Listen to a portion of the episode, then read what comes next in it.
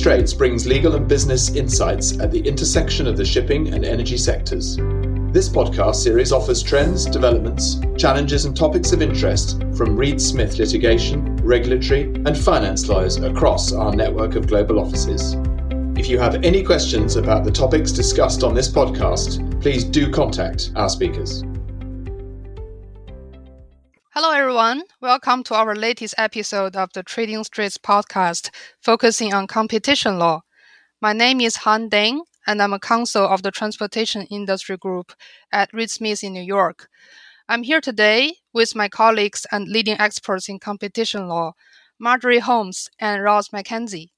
Marjorie is a partner of our global regulatory enforcement group in London, and she focuses on competition law in several sectors, including aviation, marine, insurance, construction, energy, life sciences, and finance sectors. Ross is also a partner of our global regulatory enforcement group in London, who specializes in all aspects of UK and EU competition law, including complex merger cases, antitrust, and market investigations. Thank you both for joining us today. You are here to talk about the new national security legislation that the UK has introduced uh, Marjorie, can I kick off by asking you to give our listeners an overview of the new rules? Of course. The new National Security Investment Act has already gone through Parliament, but it becomes fully effective January 2022. And it creates a regime allowing the UK government to intervene in transactions where not only is a company being acquired, but also where minority shareholdings are being acquired and importantly, also when certain assets are being purchased. It's always been the case the UK have had the powers to intervene for national security reasons.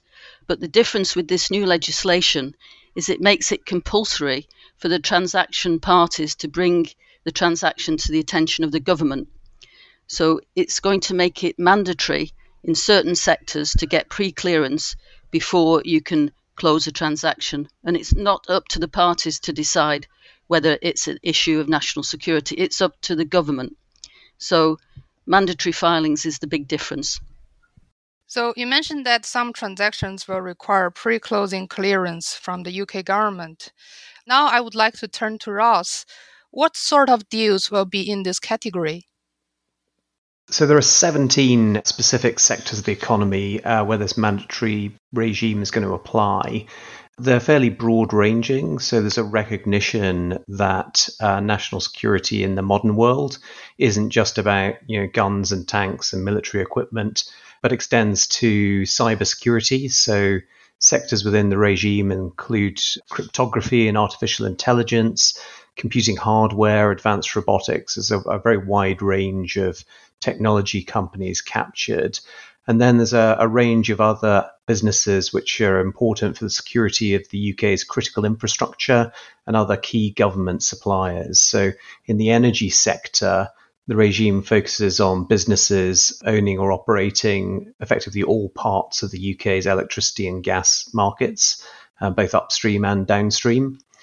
In transport, the regime covers various infrastructure and facility assets, particularly within ports, terminals, harbors, and airports, where those you know directly related to the movement of freight and passengers. I mean, it's worth just kind of emphasizing these 17 sectors.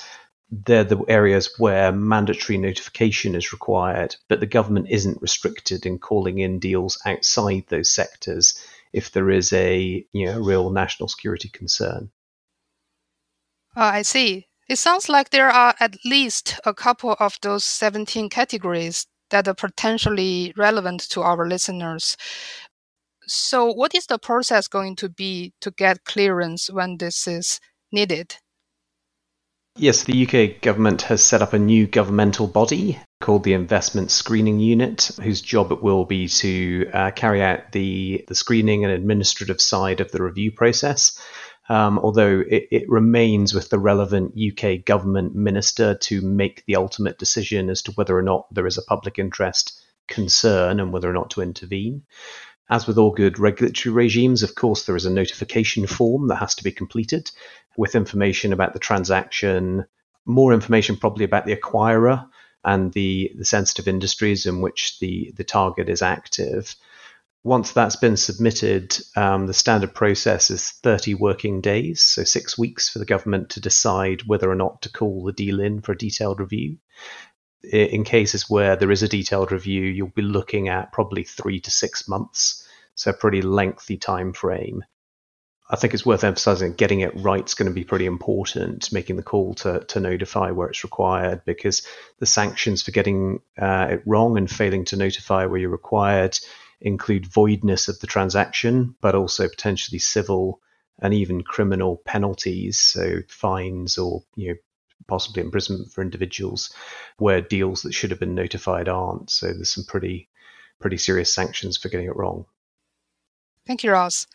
Obviously, the regime is new, but Marjorie, do you have any insights into how likely it is that deals, particularly in the shipping and energy industries, are likely to be subject to a detailed review and potentially opposed by the government?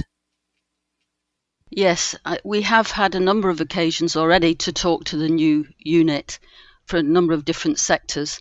I think it's very important to distinguish between the need to file, which is mandatory, and those situations where the government are going to do a detailed review or indeed oppose an acquisition.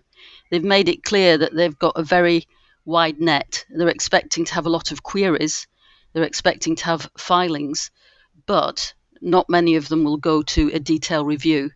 But I thought I could give you a few examples of ones that could go to a detailed review. If we go to uh, DP World, which is a Dubai state owned company, DP World in 2005 wanted to buy some ports in the US. It was strongly discouraged from buying ports in the US at that time in 2005. But the UK welcomed DP World. So DP World now owns Southampton Terminal. It also has massive investment in the London Gateway Terminal. So DP World were welcomed into the UK.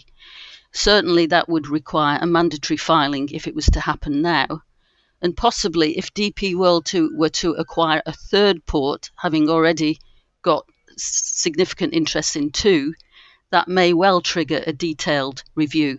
Wouldn't necessarily mean it would be opposed, because the government can order certain remedies, including things like requiring UK directors on the board. But that's an example of something that may give rise to a detailed review. Maybe more difficult, but another example is we acted for OOCL. It's a Hong Kong shipping company, listed Hong Kong shipping company, that owned a terminal in Long Beach in the in LA. COSCO acquired OOCL and we acted for them, so we got merger clearance in both Europe and in the US relatively easily. But the US ordered that COSCO, the new owner, divest itself of the terminal in LA. If that was to happen in the UK, you might have a detailed review. But the indication from the unit is that they want to encourage investment. It won't necessarily be the case that they will block new investment. So it's a fine balance. They want new investment, they will only oppose what they regard as hostile investment. Another area where they may do a detailed review would take us back to the old days of golden shares. Back in 2003, the government had the right to block the acquisition by any party of a substantial holding in Heathrow Airport. They were told that that golden share had to go because it was contrary to European law, free movement of capital. But it's the kind of place where if a minority shareholding was to seek to acquire Heathrow, the government might well do a detailed review. They wouldn't necessarily block it, but they would do a detailed review the actual cases that we've had, which do relate to the energy sector, would indicate that they do want investment. They are looking for only hostile investment. And we had an occasion where we were talking about American company buying another American company where only 6% of the business related to the UK, but they had UK contracts. So that made that a mandatory filing if it was done today or, or January 2022 they made it clear that whilst the filing would be required, they wouldn't foresee any reason why they would do a detail review or block it. So the, the bottom line is we need to encourage new investment in the UK. Don't exaggerate the amount of opposition we'll get, but it is absolutely crucial to do the filing because if you don't file, as Ross has mentioned, the uh, sanctions for not doing so are very significant indeed. I see. Thank you, Marjorie. So the UK is not alone in its new rules uh, addressing national security and foreign investment. I'm sure some of our listeners will have come across the regimes in places like the US, Canada, and Australia. So perhaps both of you can share some insights here. Uh, are you seeing any other new developments in this area? Yes, there's about 60 jurisdictions around the world now that have uh, foreign direct investment regimes in place. And we have a very detailed database that we're now using alongside our merger control database. The jurisdictions include places like Japan and also China. We know that America have had a regime in place also for a very long time, as well as Australia and Canada. Uh, but now we've had the pandemic, I think people are more sensitive to the fact that we rely on other jurisdictions in ter- terms of our supply chain, and it may be that it will be implemented more often. Ross, would you like to add? Yeah, so in in Europe, there's been quite a lot of development over the last couple of years. So the European Union put in place a new supranational regime, so the EU level, called the Foreign Investment Screening Regime. That came into force in October 2020 and was designed to coordinate European responses where there were kind of major acquisitions by overseas companies in Europe. Uh, as well as that, a, a, number of European countries have now either introduced new foreign investment or national security regimes or have strengthened the re- rules that they previously had in place. So both France and Germany have, have very recently uh, extended their previous regimes to bring in other sectors. You know, this, as I was talking about in relation to the UK, you know, the recognition that, that things that are potentially against national interest are broader now than you know, military and dual use goods and, and go into all manner of other areas. The Netherlands uh, is in the process of passing and putting into force a new regime, which will be quite similar, actually, in many ways, but looks of it to the UK uh, regime know, as with uh, everything that I'm sure your listeners do in international trade, doing deals is not going to involve less red tape in the future, uh, unfortunately, but but more. Well, that's a potentially complex matrix of rules to navigate. So, Ross, do you have any tips for listeners about how best to ensure a smooth ride? Yeah, so I think awareness is, is obviously a, a key factor with with any form of you know regulatory requirements or filings that might be required on a transaction.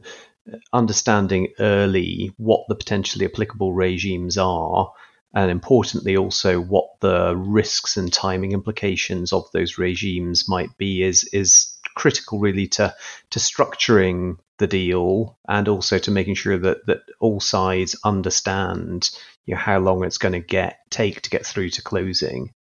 Uh, it, particularly in the foreign investment and national security regime, because of the involvement of governments, quite a lot of regimes have long and in some cases just open-ended timeframes for the government to decide whether to intervene.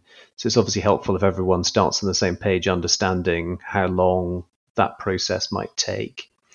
As Marjorie mentioned earlier, there are going to be relatively few cases where there is going to be a serious substantive uh, national security or foreign investment concern, and that'll probably be evident to the parties quite early on.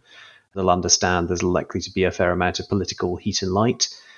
Our experience dealing with a number of global regimes over the years is that probably the best thing the parties can do is to try and engage early with regulators and with government to sometimes things that could become big issues if they're sort of left and sprung on the government at the last minute can be eased by sort of early and, and kind of quiet interaction with the relevant departments to make sure that they're comfortable that there aren't concerns and that the deal will actually operate for the benefit of the country rather than to its detriment.